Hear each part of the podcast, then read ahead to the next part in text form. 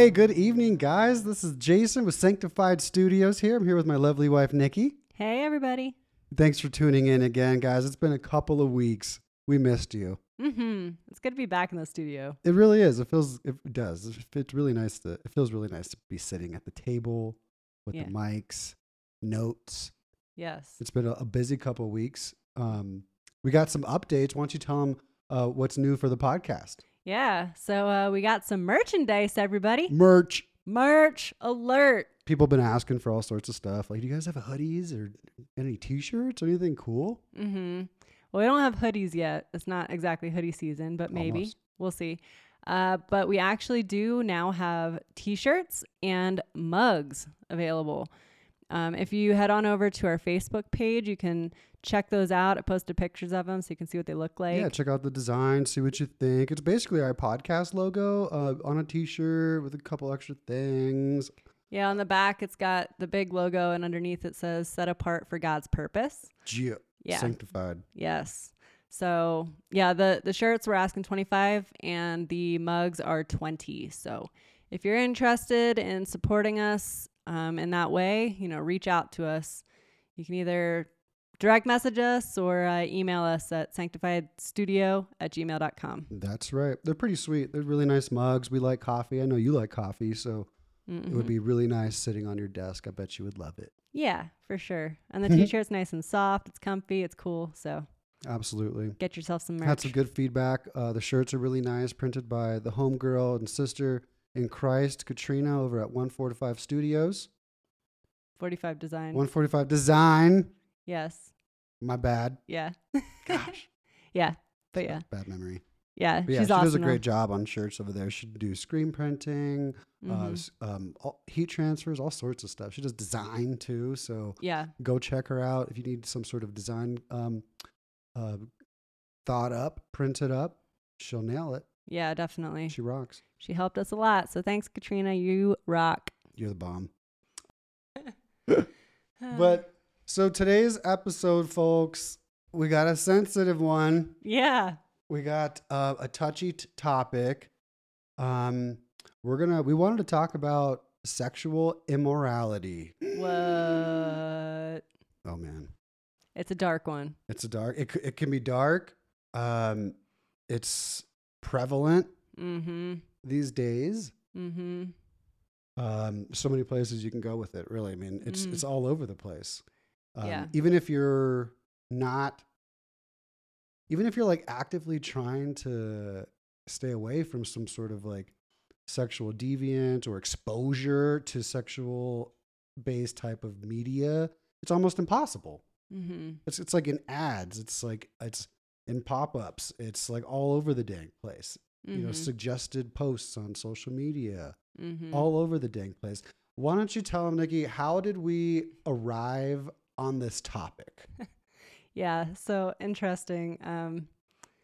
A couple weeks ago, we did our 4th of July episode and everything, and then we were kind of running dry on material a little bit. Mm-hmm. We weren't quite sure what we were going to talk about next. No guests lined up. Yeah, no guests lined up. We're trying to get better about that, though, in the coming weeks. But in the meantime, we were just kind of praying, asking God, give us something to talk about. And literally that night that, at least for me, that I was praying about that, I went to bed, or at least tried to go to bed, and the whole night God kept me up, and he was giving me like this vision of talking about this particular topic, because myself, along with many, many other, people out there, we struggled with, sexual desires and things like that. It's pretty prevalent. Very common. And so God kind of put it on my heart that it's an important topic to talk about. And he kept me up all night long. And in the morning, when I finally got up, I turned my phone on, and the verse of the day that popped up on my phone was actually First Corinthians chapter 5. And the title of that section is Sexual Immorality Defiles the Church. Mm-hmm. Gotta love when God does that. Big old sign. It just kind of hit it home, and I was like, all right, God, I hear you loud and clear. Like, is this going to be it? Yeah. Is this what you want? Yeah. He made it very apparent that this is what we should be talking about. And, you know, I was kind of nervous because it is kind of a touchy subject, and it is kind of dark and dirty and dingy kind of feeling. And it's just a mm-hmm. taboo subject. Sure. And I actually brought it up to like our small group folks, mm-hmm. you know, the next day. And I said, like, God put this on my heart. You know, I think we need to talk about it. And they were all in agreement that absolutely 100% we need to talk about this. Nice. Yep. Yeah. So it was just really encouraging. It was. Yeah. For such a sensitive topic. Yeah. We got encouraged to speak about it. You know, when Nikki was delivered that sign. Yeah. Why don't you read us? So in particular, there was one section of that verse. So it was First Corinthians 5, mm-hmm. verse 6-8. Yeah. So that one. It's a good jump off. Why don't you read that one to us? Yeah. So those verses say, your boasting is not good. Do you not know that a little leaven leavens the whole lump? Cleanse out the old leaven, that you may be a new lump, as you really are unleavened.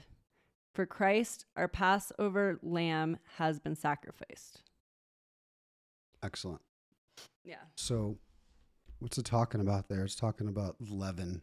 Mm-hmm. We've, a few weeks ago in Luke, we were talking about the leaven as well. Well, months ago now, I think. Yeah, we've been in Luke for like 2 years. The leaven of the Pharisees, and our pastors at the church, shout out. Mm-hmm. They broke it down for us pretty good as far as, you know, what is leaven, mm-hmm. right? Do you remember what they were saying? They were saying, you know, the leaven is like the part that you use to make bread, mm-hmm. right? And even just a little bit of leaven will overtake like a big chunk of. I'm going to say dough. I'm not a baker. Yeah. But that's how I understood it when they were describing it, right? That a piece of even a little bit of tiny bit of leaven can overtake this entire other piece of material. Yeah. And in this sense, what we're talking about here, what we're talking about, the leaven is sexual immorality. Yeah. Essentially. Mm-hmm. Even just a little bit can defile the soul, the body, the mind, your eye. Mm-hmm. All that stuff. Yeah. You know, it's pretty wild. And so one of the things we wanted to start with was like how crazy accessible is porn or any sort of like media like that these days. Mm-hmm. It's insane. Mm-hmm. It's like from like the internet, you have instant access to all this stuff. Yeah. And like talking with our peers that are our age, you know, growing up, same generation, same time frame, you know, we were raised basically in the 90s, right? Yep. And that's where the internet came into play. Mm.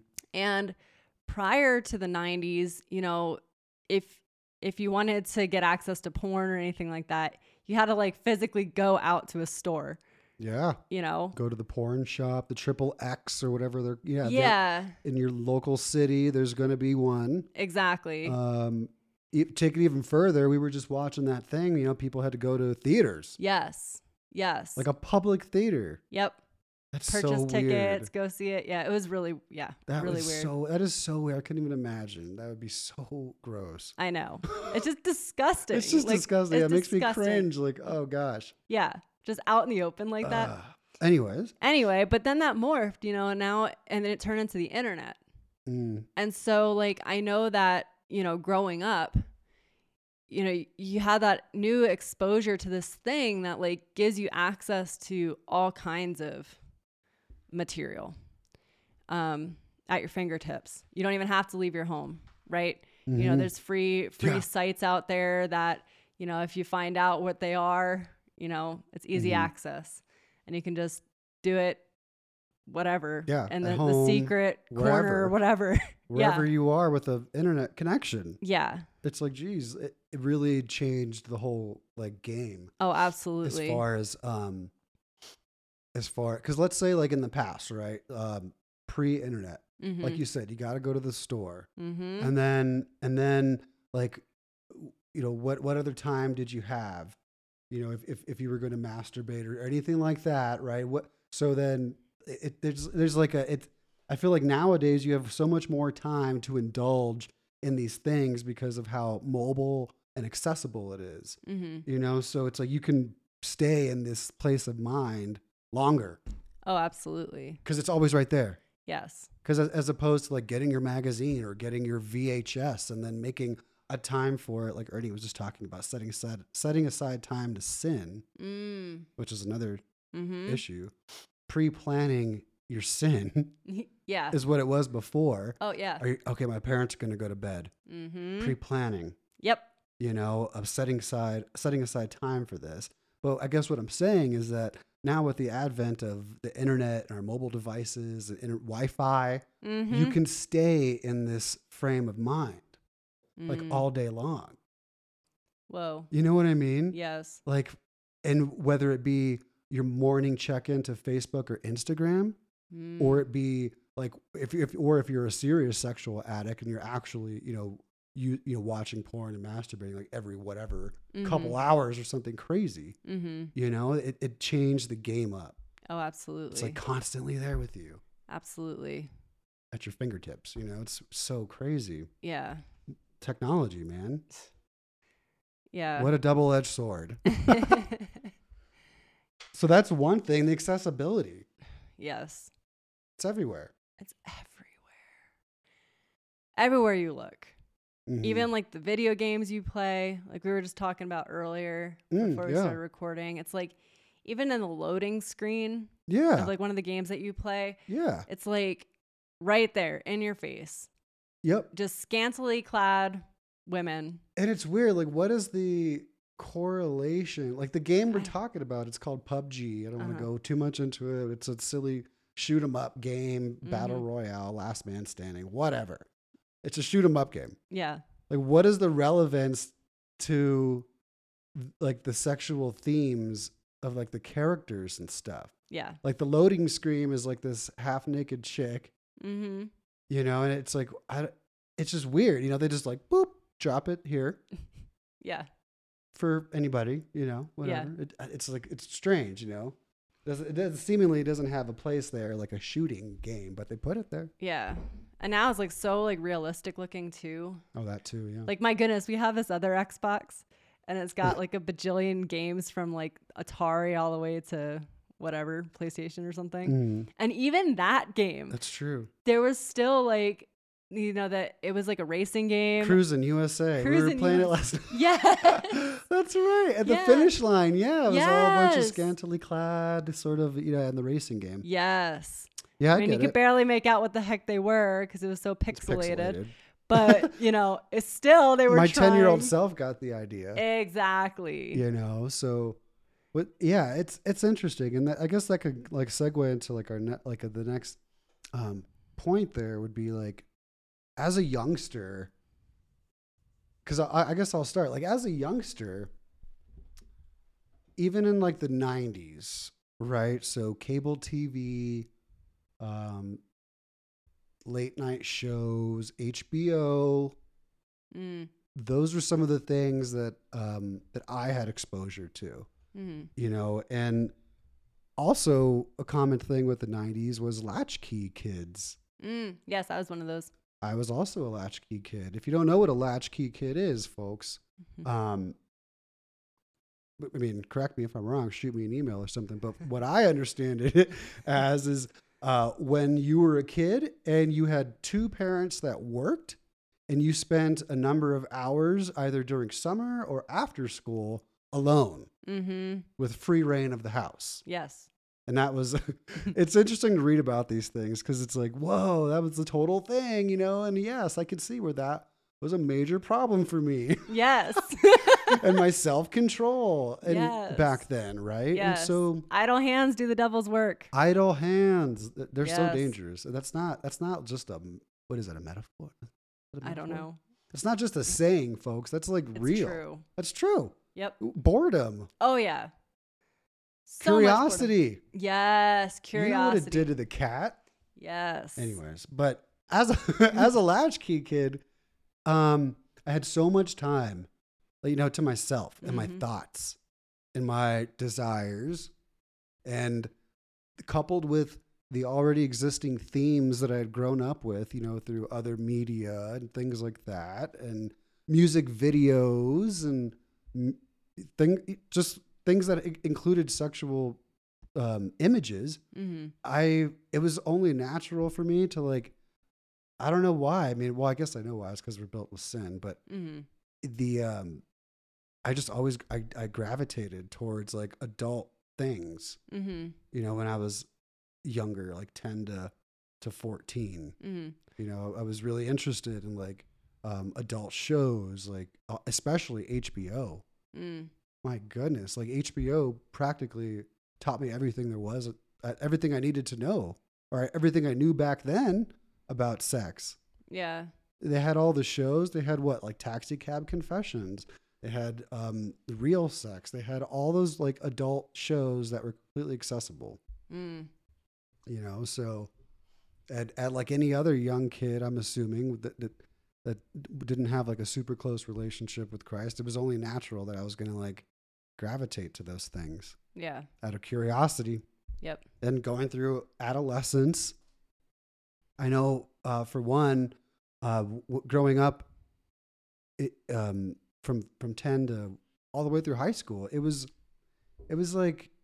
cool to talk about, to talk about sexual things, and to comment on girls, and it was just kind of a cool guy thing, right? Mm-hmm.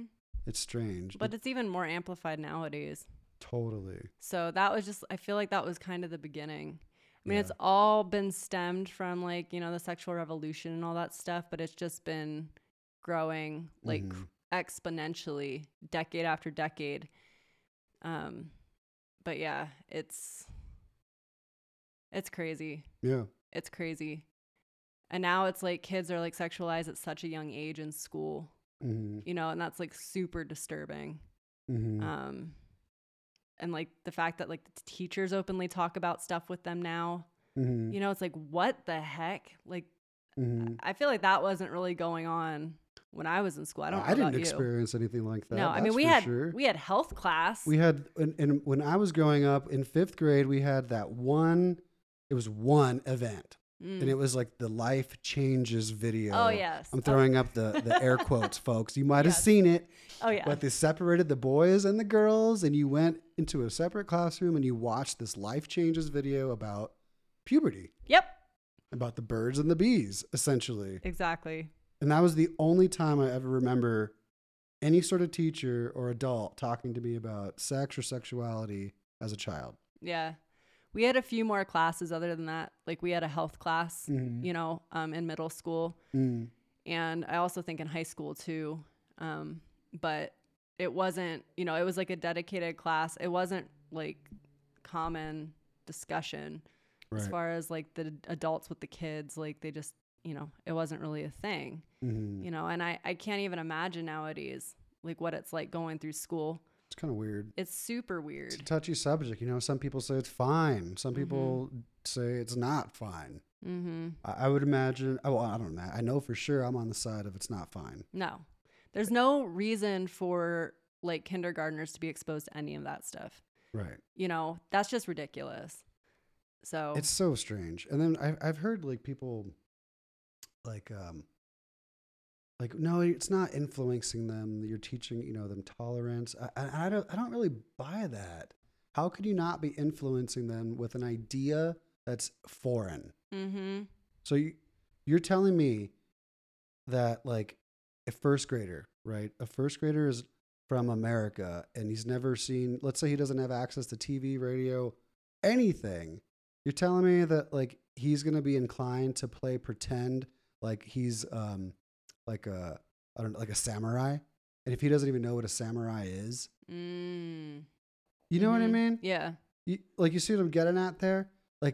Kids are going to mimic and pretend and play with these ideas and institute them in their lives, whether through imagination or through whatever, based on what's being fed to them. Oh, absolutely. You know what I mean? I always wanted to be like a ninja for Halloween when I was younger.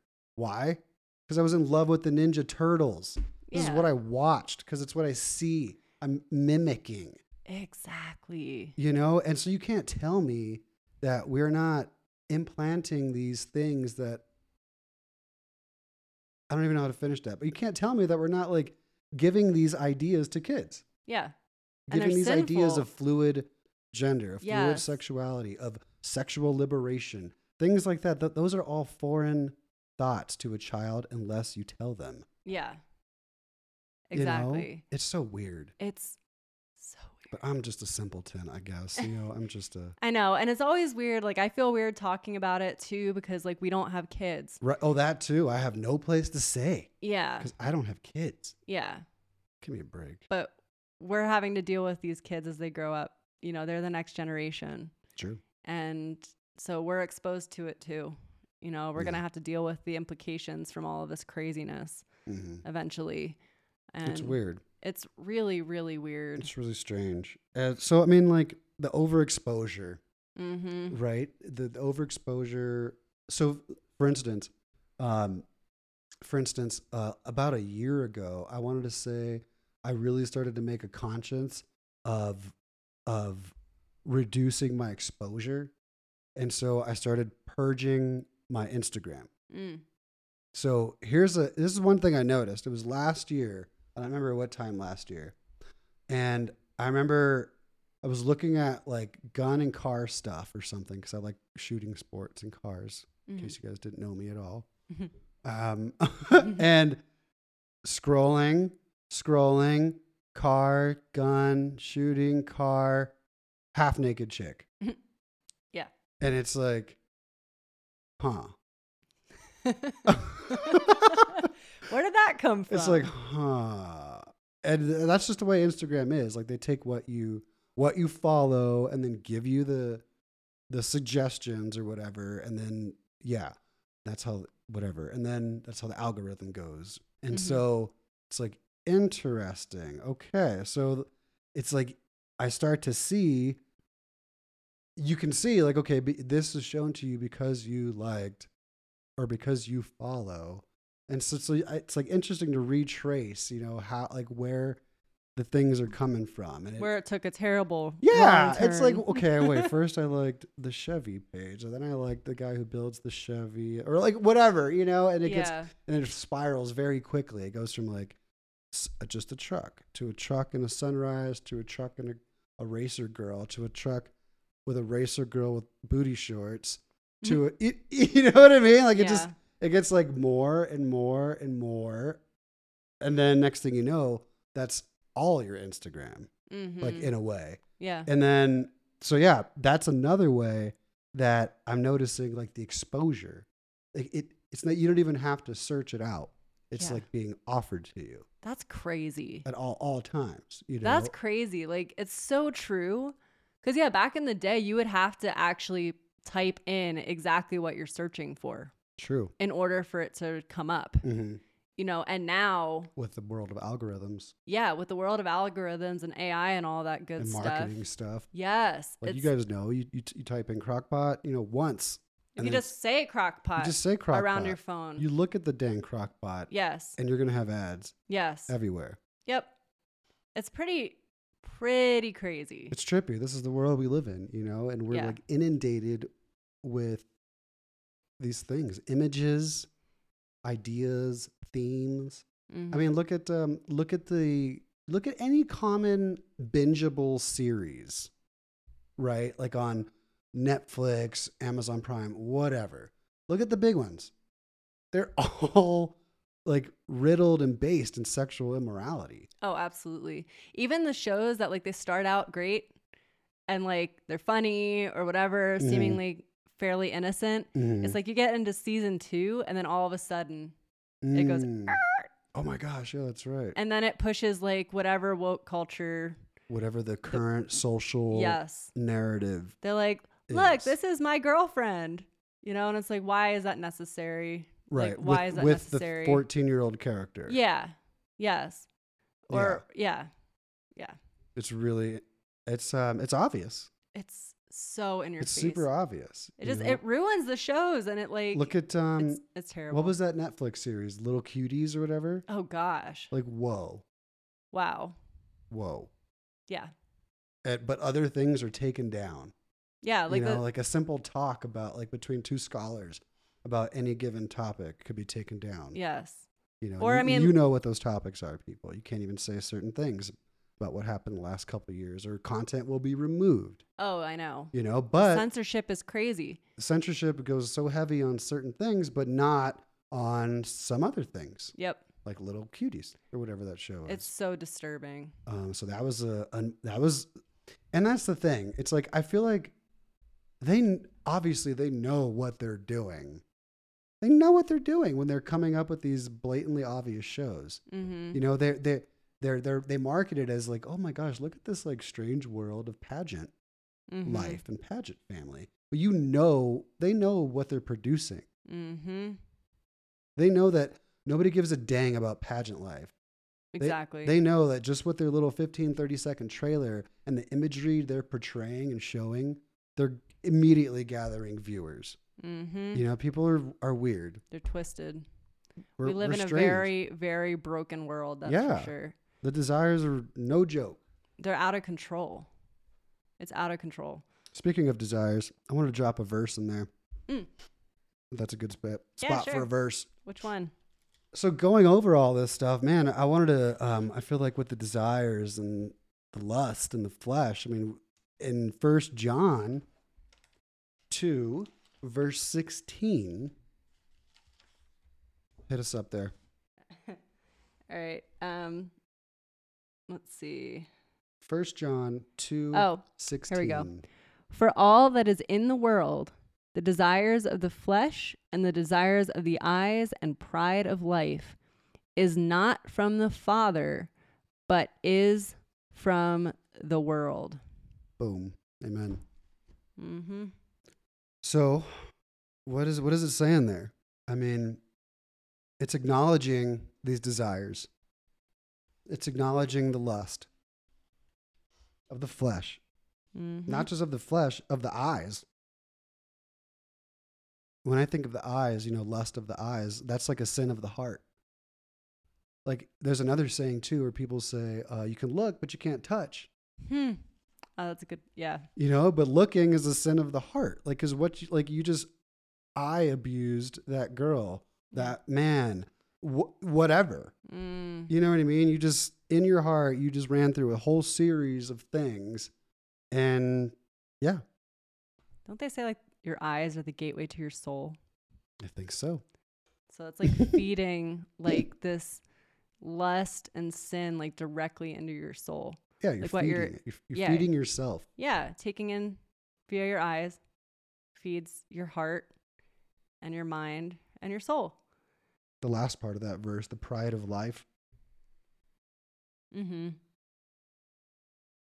That kind of fits in, because look at the culture today. I'm just going to like say bro culture because it's just kind of like, I don't know. It's just man culture, like in a way, single man culture or like fast life man culture where it's cool.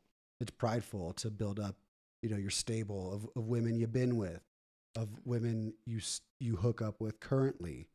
How many of them do you have in rotation? Or like whatever, it's a pride thing. Absolutely. So that verse stuck out to me a bunch because it nailed them all: flesh, eyes, and pride. Yeah. And look at how things are portrayed today, with certain festivals. Mm. There's a certain pride. They're trying to portray a certain pride to sexual promiscuity. And a certain pride to just giving into your primal urges. Mm-hmm. It's weird. Whereas before, I feel like a little self-control was a good thing to have.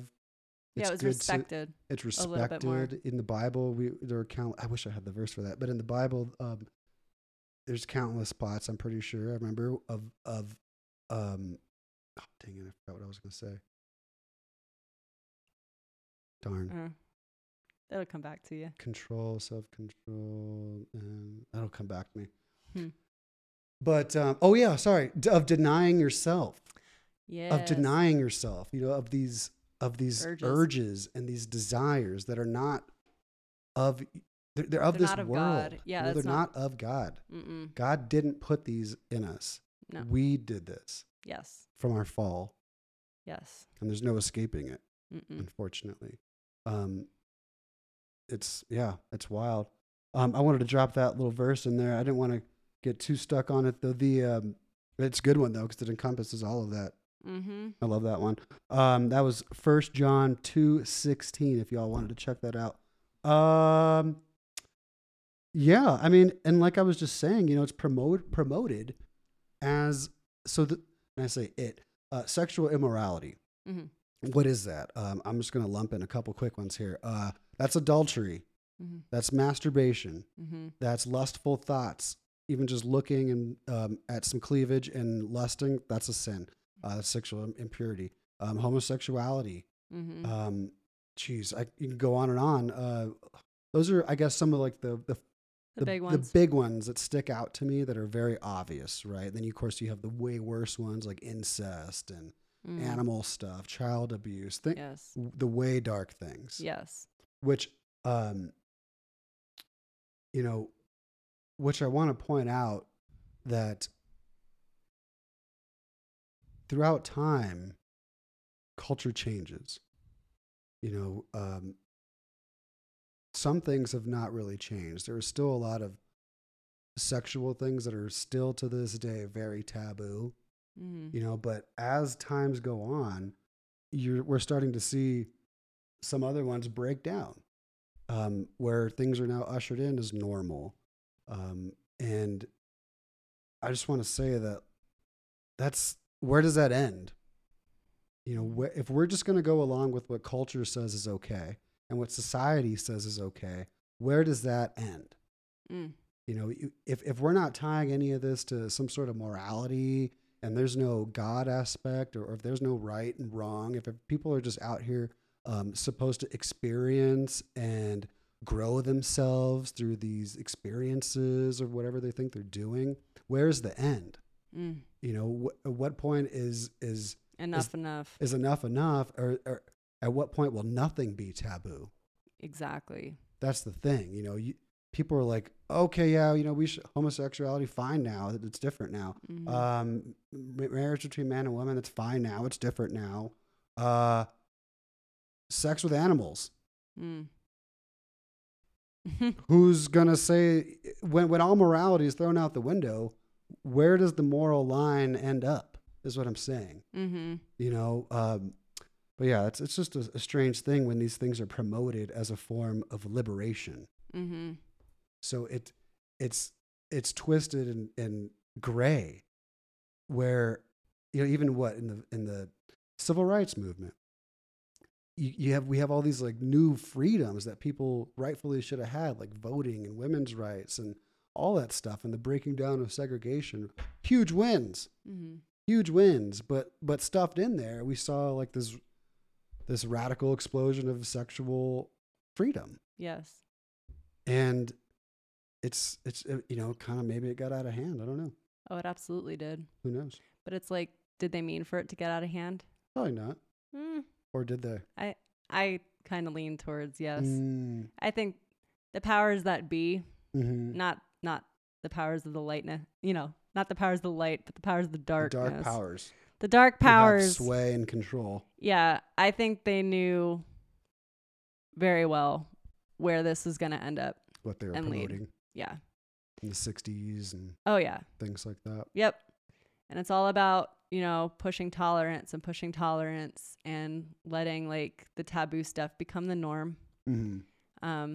And I think that, I know this is super dark, but I'm sure that it is going to lead to legality of like pedophilia eventually. I know. I hate to say that, but it's heading that way. It would appear and, so. Yeah. I mean, a number of states has legislation on the ballots and bills coming up to decriminalize certain crimes. You see in other states the reduction of the age of consent. Mm-hmm. You have, in the last couple of years, TED Talks. Mm. Oh, yeah. Bringing to light this minor attracted persons idea. Yes. Hmm. Very disturbing stuff indeed. And my Christian brothers and sisters out there, we cannot allow that to happen. I think we should be more vocal about it. Yeah. As people who are against this sort of thing. Mm-hmm. I think, we have to be more vocal and hard-lined about it. I think this tiptoeing around this sort of like social like softness we're doing, like, oh, we don't want to offend anybody. We don't want to say anything wrong. We don't want to sound archaic or whatever they're going to call people who still believe in religion or morals. Because apparently if you have morals like that, you're just archaic. Exactly. You're just a caveman. Yeah. Anyhow. So side topic, we should probably take a harder stance on things like that as adults and humans. Absolutely. Got to protect those kids, man. Yeah. They're our future. Yeah. It's really strange. What about TikTok and OnlyFans? I'm actually not very familiar with them. I'll be completely honest because I don't even have a TikTok account. And I definitely don't have an OnlyFans account. Should we do an all Jesus based one? Like just scriptures? There we go. That'd throw him for a loop. Yeah. Man. So yeah, TikTok, OnlyFans, it kind of goes in the social media thing, but with how accessible it is, but now you have the monetization of essentially the prostitution of yourself. Right? It's really weird. That is really weird. That is so strange. And I feel like I live under a rock because I literally don't pay attention to any of that stuff. Yeah, OnlyFans is like Facebook, but with you make porn content. That's it. And then people pay you $5 a month or whatever you set your price at. Oh my god. And you got like people who are making like well over $1 million a year just doing this. Wow. So you have this thing where they monetized it. They've tricked you into thinking that this is where your value is with your outwardly fleshly being, with your body. And then they just gave us a platform to do that to ourselves. It's interesting. It's very interesting. TikTok too. TikTok's a weird thing. Like if people say, well, it's like Chinese or like it's from the Chinese government or something like that. Yeah. And it's all weird. Yeah. It's all strange. We're like being bombarded with essentially dark, devious content. Yeah. All the time. Yeah. I've heard, and I don't know if it's a conspiracy theory or not, but yeah, with the whole China thing and TikTok, it's like our version of TikTok, the one that they feed to us Americans, is definitely different than the version that they have for their own people. Yeah. Like their version apparently is a lot more, people succeeding and being smart. Yeah, I heard it's like cool, like science videos. Yeah, and like engineering stuff. Teaching them things. Yeah. And then we're like over here, like ours are like showing kids to eat Tide Pods. Ours are like and kill themselves challenges. And all kinds of like blackmail. Twerking. Isn't that like where the Momo thing is? Oh yeah, that's right. That's exactly. It's like the Momo that's another one of those weird things. The kids are like they're blackmailing these kids, and they're committing suicide and like crazy stuff. Yeah. So TikTok is terrible. It's dark. I do not suggest TikTok to anybody. No, nobody. Nobody should have TikTok. It's man. Yeah. And side note, like that sort of content, you know, like the Instagram short reels, the TikTok 15-second videos. There's so many articles now about how that's reprogramming our brain. These short little 15-second clips, mm-hmm. and we're like, next. It's like doing a thing to our brain, mm-hmm. where we can't even like focus very longer. We have like the window is now like 15, 30 seconds or something, and then it's next. So is that what my problem is? Could be. My terrible, terrible short-term memory. Who knows? I mean, shoot, I know I'm susceptible too, because like I said, I have Instagram. I love shooting sports. I love racing. I love car stuff. I love military footage, war history. Mm-hmm. Like my Facebook or my Instagram is crazy. Yeah. Like I got like Ukraine footage and like all sorts of wild stuff. Yeah, your Instagram is way cooler than mine. Like it's way more interesting. I don't know cooler, it's way more intense. That's true, but yeah, like you'll be scrolling through and I'm always like looking at your phone because mine is like mine's like corgi puppies and like German shepherds and just like I don't even know. Mine's so whatever. Anyways, but that the occasional half naked person. The apparently. Occasional, yeah. They'll slip it like in there. Like how? I'm looking at corgi puppies. How did that become a thing? No, I'm just kidding. Yeah. But anyway. Here, for the guys out there, here's an Instagram test. Go to your Instagram. Hit the eyeglass button to search. And immediately on that screen, don't scroll. If you don't even have to scroll and there's 3 to 4 half-naked women on the search page, then there's a problem. Oh. Because what is it saying? It's saying your algorithm is flesh. Oh, wow. You know what I mean? Like it's legit. Wow. It's legit. It's the way it is. That's how they have it programmed, but you'll be bombarded with it. It's like an echo chamber of your thoughts. Whoa. You know what I mean? Mm-hmm. It's trippy. Whoa. So yeah, I started paying attention to that in the last year, no doubt. Wow. Yeah. Oh, you know what? The big one too? Tattoos. As soon as you like 1 or 2 tattoo things or something like that on Instagram, because tattoos are all over the body, right? Yes. Mm-hmm. And then there you go. Wow. There you go. But anyways, yeah. Sound like some Puritans over here, guys. Oh, I but know. I'm serious. I know it sounds like we're a bunch of Amish over here or something, you know, man.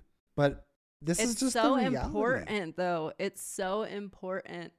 If you're a Christian, you're a believer of Jesus. It's so important. This stuff is the leaven. Yes. Just a little bit is going to corrupt.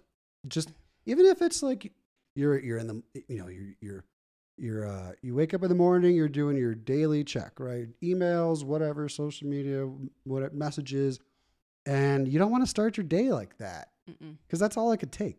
Mm-hmm. You know, it happens to me all the time. I see like one depressing video, the rest of the day I'm like, oh gosh. Or I see one like news thing, a little bit of like doom porn, some doom news, and then bam, I'm like in that fearful mindset all day. Or you know, you wake up with, you see lust right away, you're going to be in a lustful mindset the rest of the day. You know, it's just the way our mind works. Yeah, for sure. So I really like that Bible app thing. Oh yeah, the Bible app's wonderful for starting your morning off on the right foot. Yeah. You know, even if it's, guys, even if you're not a reader, I get it. I'm not a huge reader. Mm-hmm. Me neither. But I read every day, you know what I mean? Articles, information, research, things like that. But if you're not a huge reader and you're looking to get into the Word, I would highly suggest you download the Bible app because at the very least, you can get these little verses of the day that are nice ways to dip your toe in, get the ball rolling, kind of snowball it. I kind of snowball it, like I'll do verse of the day and then what was I reading yesterday or the day before? Okay, pick up. Where's my bookmark? You know, it's cool. It's a cool app. Yeah, for sure. You were saying that it's important for, as a Christian, somebody who's actually trying to walk this walk and be in the Word and live righteously, it's important because, in my opinion, because there are real effects. Oh, absolutely. That will happen when the leaven starts to enter your life like this. Oh, for sure.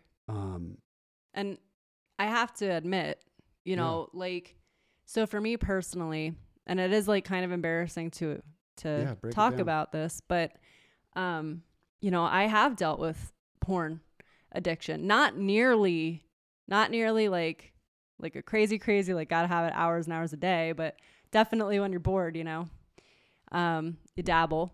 Mm-hmm. And, I always kind of struggled with that for years. Yeah. Again, I think from being exposed to the internet at a fairly young age and all of that stuff, it just kind of snowballs over time.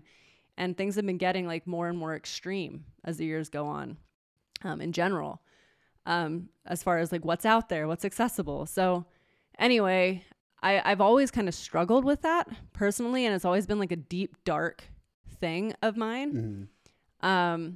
But man, when we really started to go to church, you know, and when God still blessed me with the gift of music, despite his knowing that I still was secretly struggling with this, this thing, you know, he still chose to bless me, give me that gift anyway.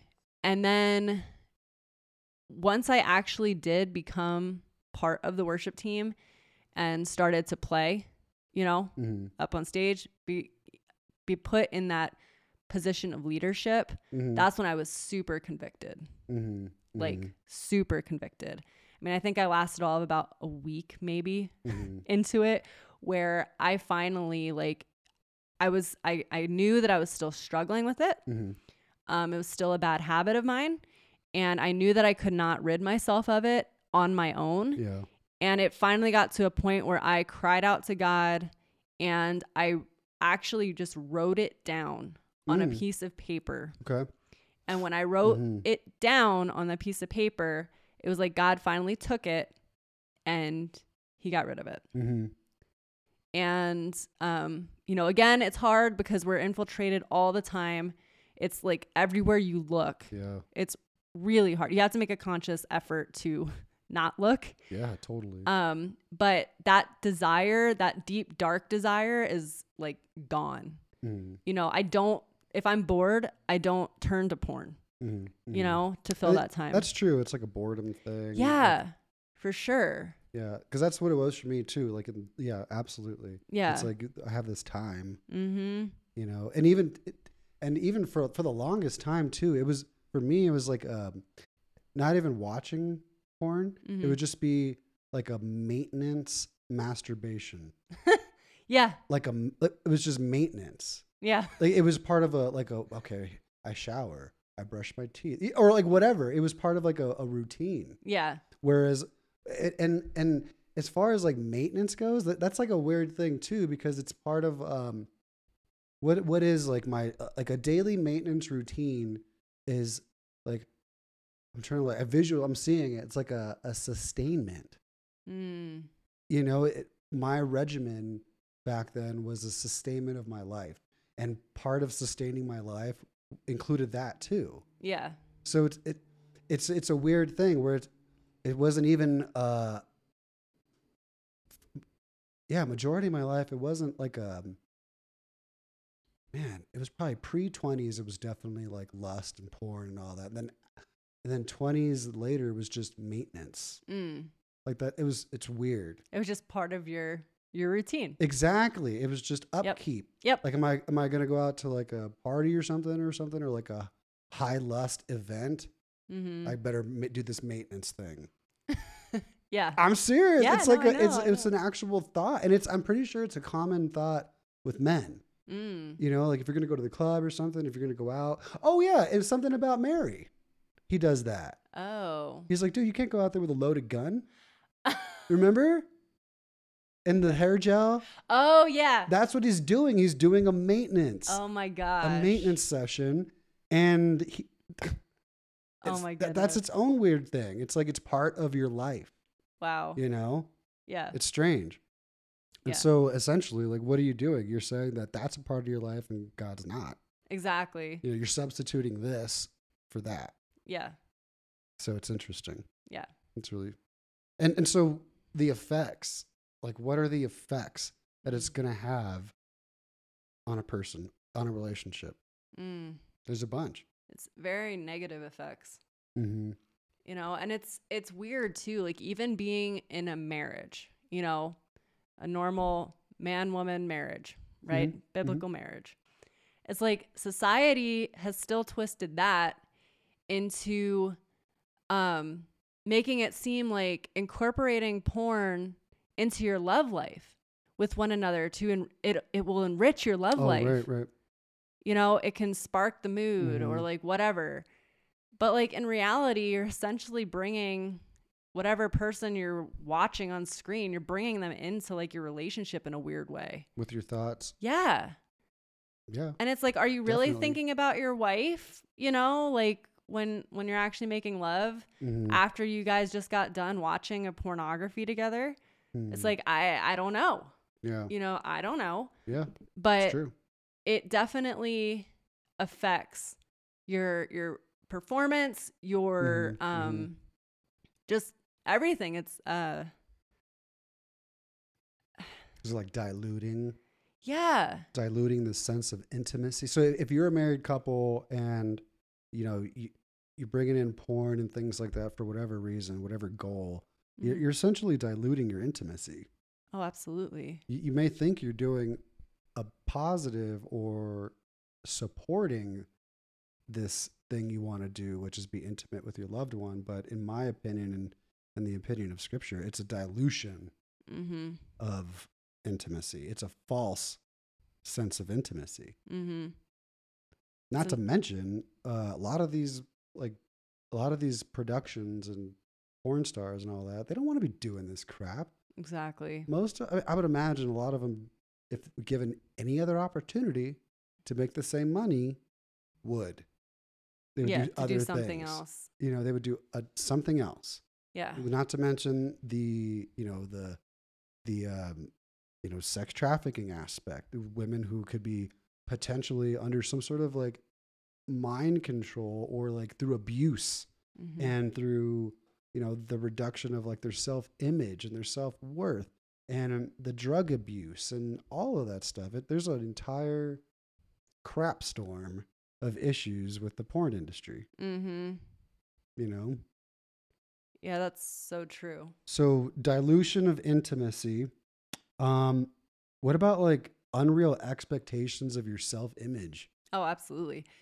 Yeah, it definitely sets. How do you think it feels to your wife when you're looking at this kind of porn and she doesn't look like that mm-hmm. or she doesn't do that or anything? You know, I'm assuming that it feels terrible. You know, if you're a wife and you're not into this, but you know your husband has this like type or something, mm-hmm. it probably feels weird. Yeah. Oh, absolutely. I don't know. Like, are women thinking like they're not enough, you know? Exactly. They're more attracted to this video. Exactly. This virtual woman that you never even met before. Mm-hmm. You know? Versus you, that's just like right there. Yeah. In the flesh. Yeah. Yeah. No, but she's not like a triple D or whatever the case may be. Exactly. You know, so this unreal expectation, mm-hmm. you know, what you're watching is a production. There's lights, cameras, angles, there's makeup, there's all this stuff. You know, it's like this unreal expectation of what should be a close, personal, intimate action. Exactly. God created sex to be a beautiful thing mm-hmm. between a man and a wife. And, you know, society has perverted it mm-hmm. big time. Has twisted it, has said that's not enough. God's design and his gift to us is not enough. Right. Oh, right. Mm-hmm. We have to enhance it with toys this. Or with porn or with whatever else, sure. you know, insert whatever else, you know, and the natural intimacy is not sufficient anymore. Mm. And that's what the world wants you to think. Yeah. But yeah. Yeah. Strange. And like, why do they feel like they need these extra things? You know, I wonder how much of that is because of the other overexposure to, you know, these images and themes. I think it has a lot to do with that. Yeah, probably. You know, it's everywhere. Not to mention like all the prevalence of the shows that like, you know, that encourage,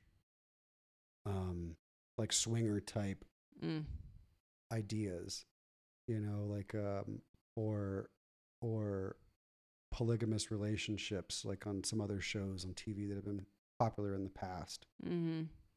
Things like that, sort of glamorized.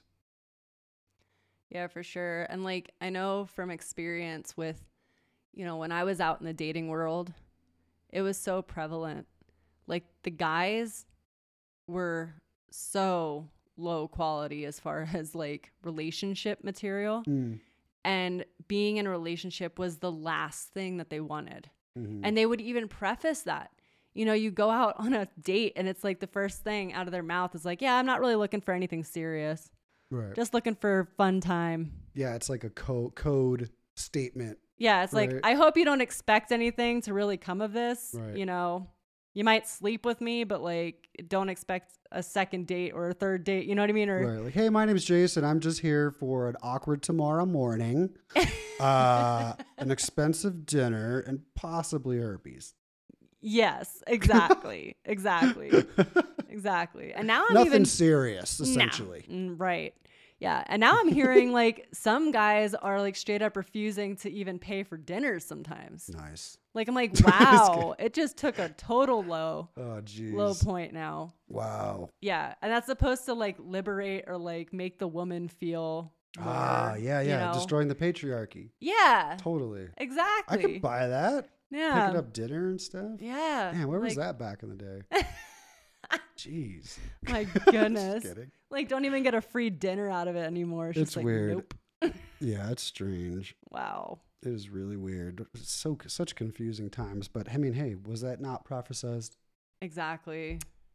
Amen. Amen to that. Oh boy, what other effects are we looking at here? Another one that I wrote down was corrupted thoughts. And impure thoughts. That's a real effect. Like I said before, it kind of goes with the unreal expectations, but you start your morning with sex and porn. How do you think you're going to view, you know, the people you encounter the rest of your day? You know, it's, yeah. You want to start, there's so many sayings, right? Your breakfast is the most important meal of the day. And what is your breakfast? Exactly. You know, that could be applied in so many ways. Or what's the other one where you want to start your morning off on the right foot? What foot is that? Yeah. You know, what foot is that in your life?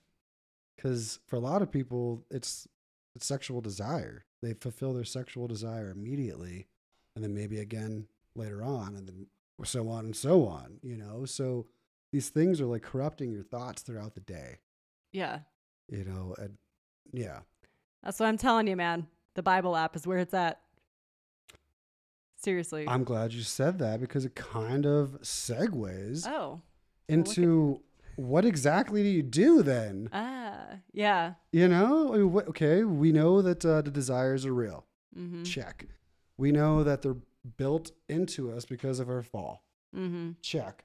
We know that we should resist these thoughts. We should repent for them. We should not think these thoughts, right? We should turn away from that. We should turn away from it. So how do you do that? Discipline and being in the Word. Boom.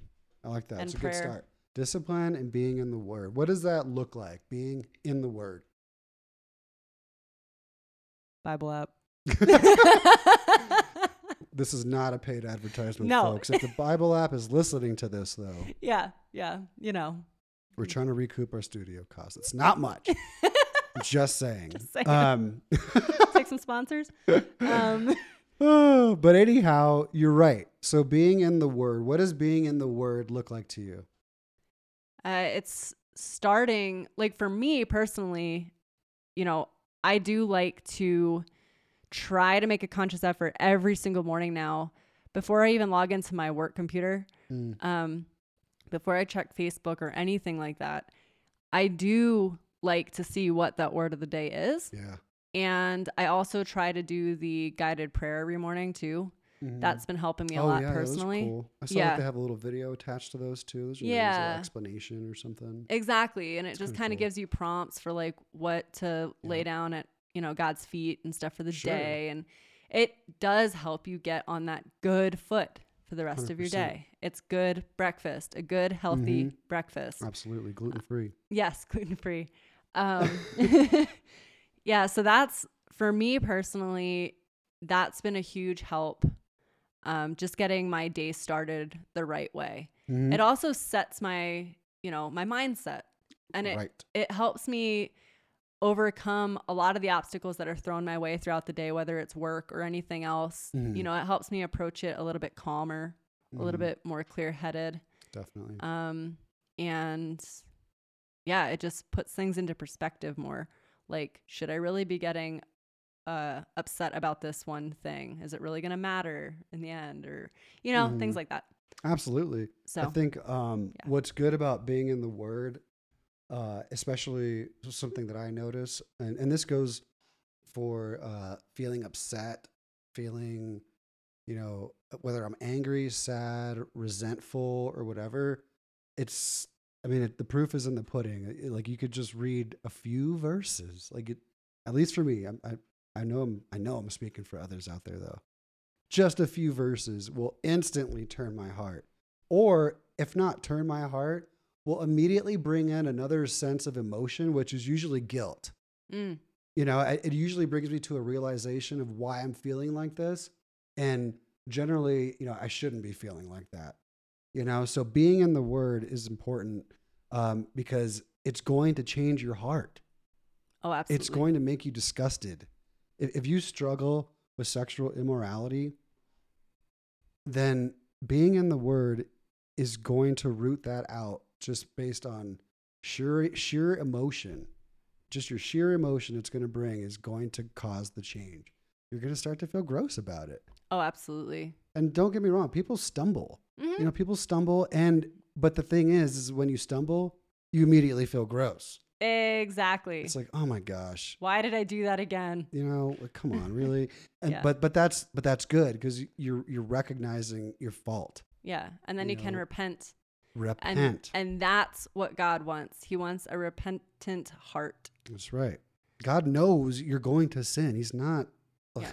He knows. He's not blind. Jesus was a man. You know, he lived and walked this earth.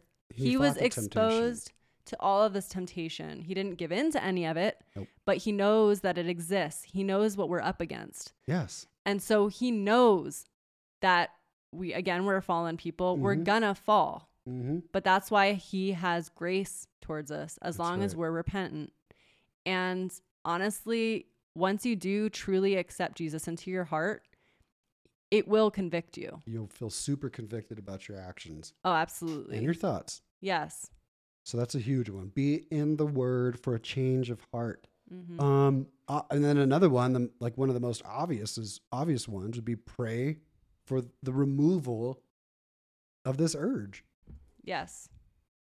Which we have a psalm for. Yes. It's Psalm 51. I'm sorry, which one? Nope, wrong 139. One. Psalm 139, 23 through 24. Nikki, would you read that for us? Yes, it says, "Search me, O God, and know my heart. Try me and know my thoughts, and see if there be any grievous way in me, and lead me in the way everlasting." Yeah. Search my heart. I love that. Because he does. Even if you're not going to ask him to, he's gonna. He does. But let him know that this is your goal. You know, let him know that, Lord, Father, I would love for you to just remove this from me. Strengthen me to turn away from it. Strengthen me to stay away from it. Just ask him. Yes. Just ask. That's what I did when I wrote it down on the piece of paper. I was like, I'm done with this. Yeah. And I can't do this on my own. So here you go, God. Take care of it, please. It's pretty straightforward. It's very straightforward. I mean, most people would be like, I've asked him for a Ferrari or something, or I asked him for the house and he didn't get. That's, I don't know, guys. That's a little different. This is about your sin. Mm-hmm. You know, this is a cry for help. This, when you asked Jesus to remove something like this from your body, from your mind, you're like, essentially picture yourself just drowning and you're just like legit calling out to save your life. That's that kind of prayer. It's a little different than any other sort of, you know, petty prayer that you may have for physical things or material things, worldly things, whatever. This is a cry for help. Yeah. He's going to hear you. Yeah. But, and he listens. And he listened, man. Another thing I wrote down here too, that I mentioned I've been doing over the past year or so, cleanse and purge your social media. Yes. Pound the table right there. Yes. Just do it. I'm telling you, it's rewarding. I like it. I like having just it's like a clean slate. Like, I don't feel like I'm like doing anything wrong when I'm scrolling now. Yeah. I can feel good about it. Yeah. But, yeah, clean, purge your social media. Get rid of like I'm trying to think like what most guys, I don't even know, but just, like you know, said, the pages, guys. Yeah. Do that search. Like you said, go to your Instagram. Click on the hour or the search button, and what pops up? Mm-hmm. Take notice. Take captive these thoughts, and just take notice of what you know. What media, your devices, and your mind is feeding you. So yeah, cleanse and purge your social media. Oh yeah, let somebody know.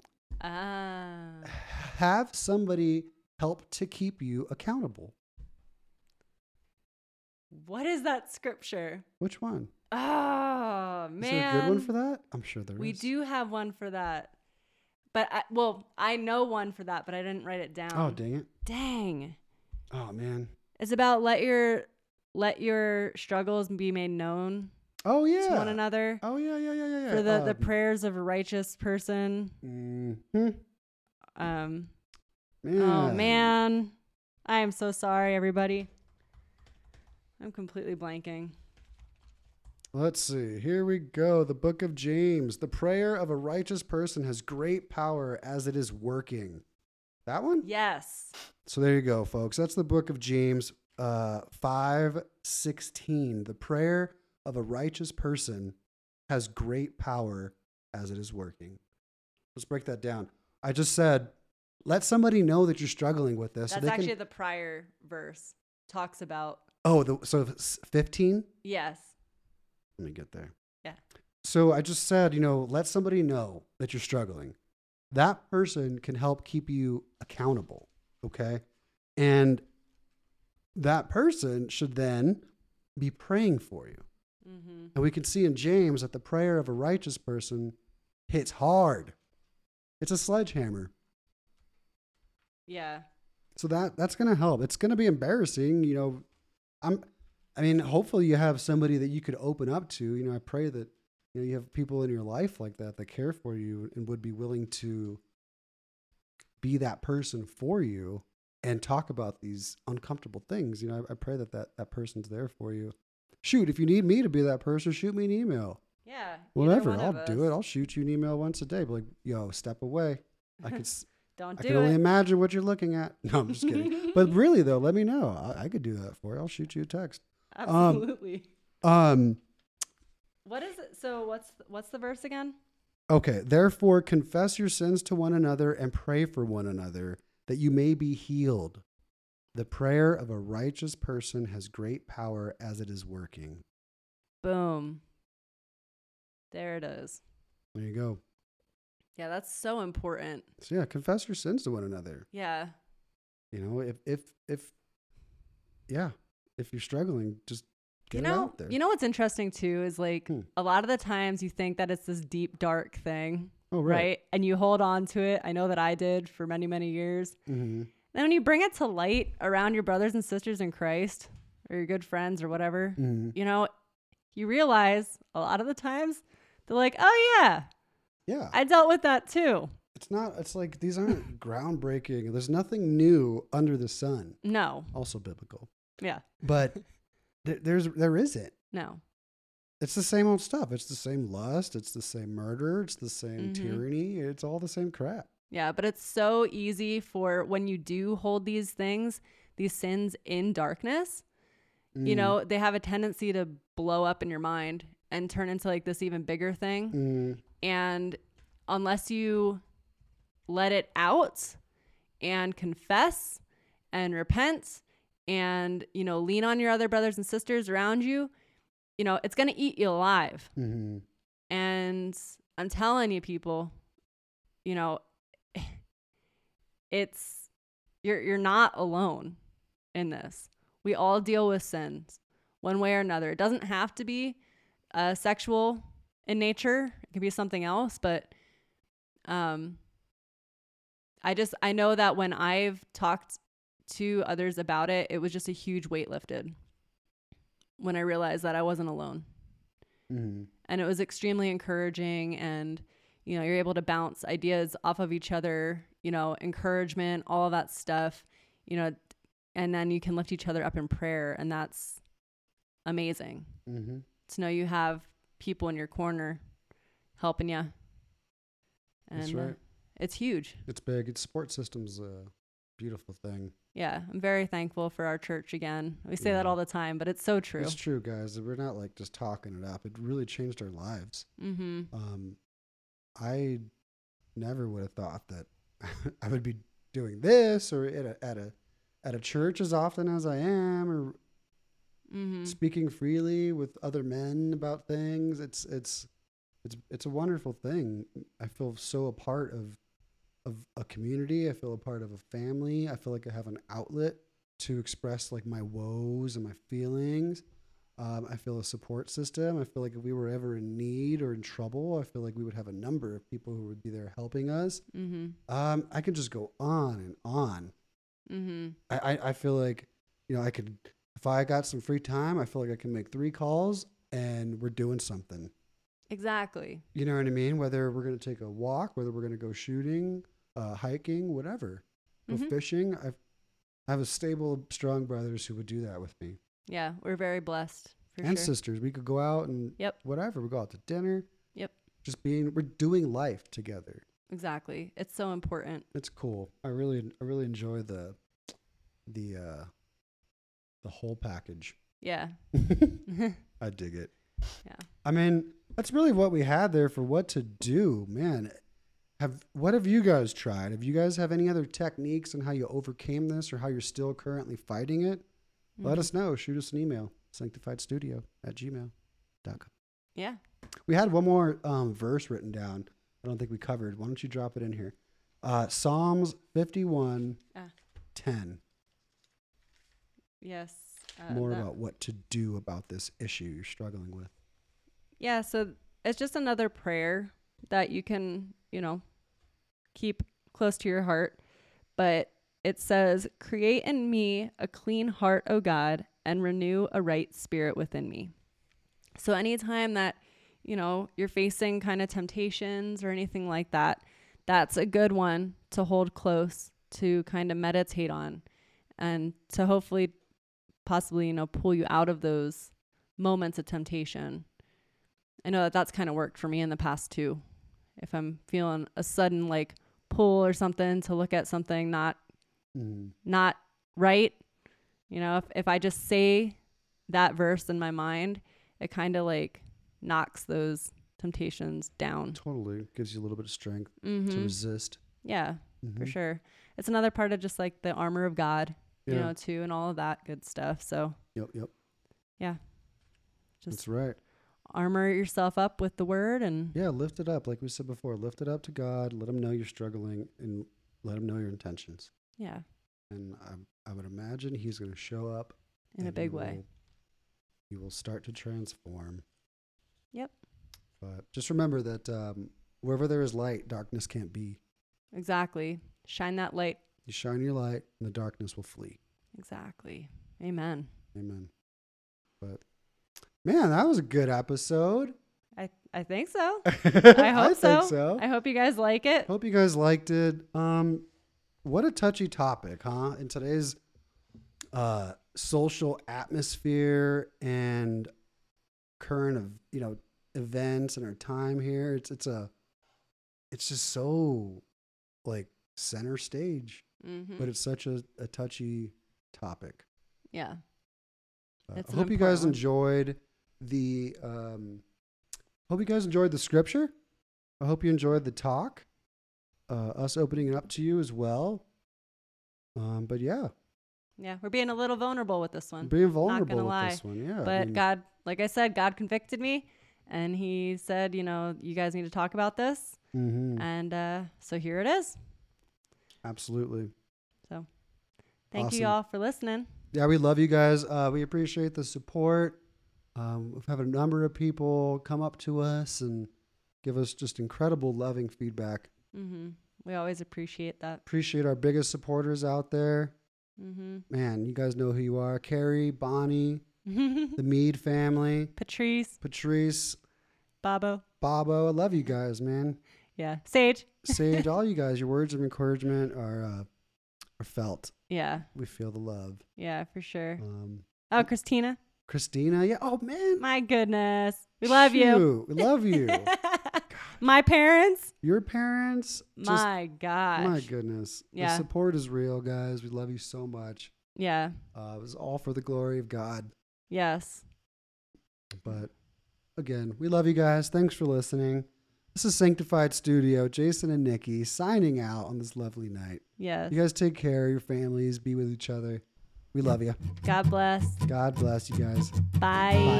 Bye.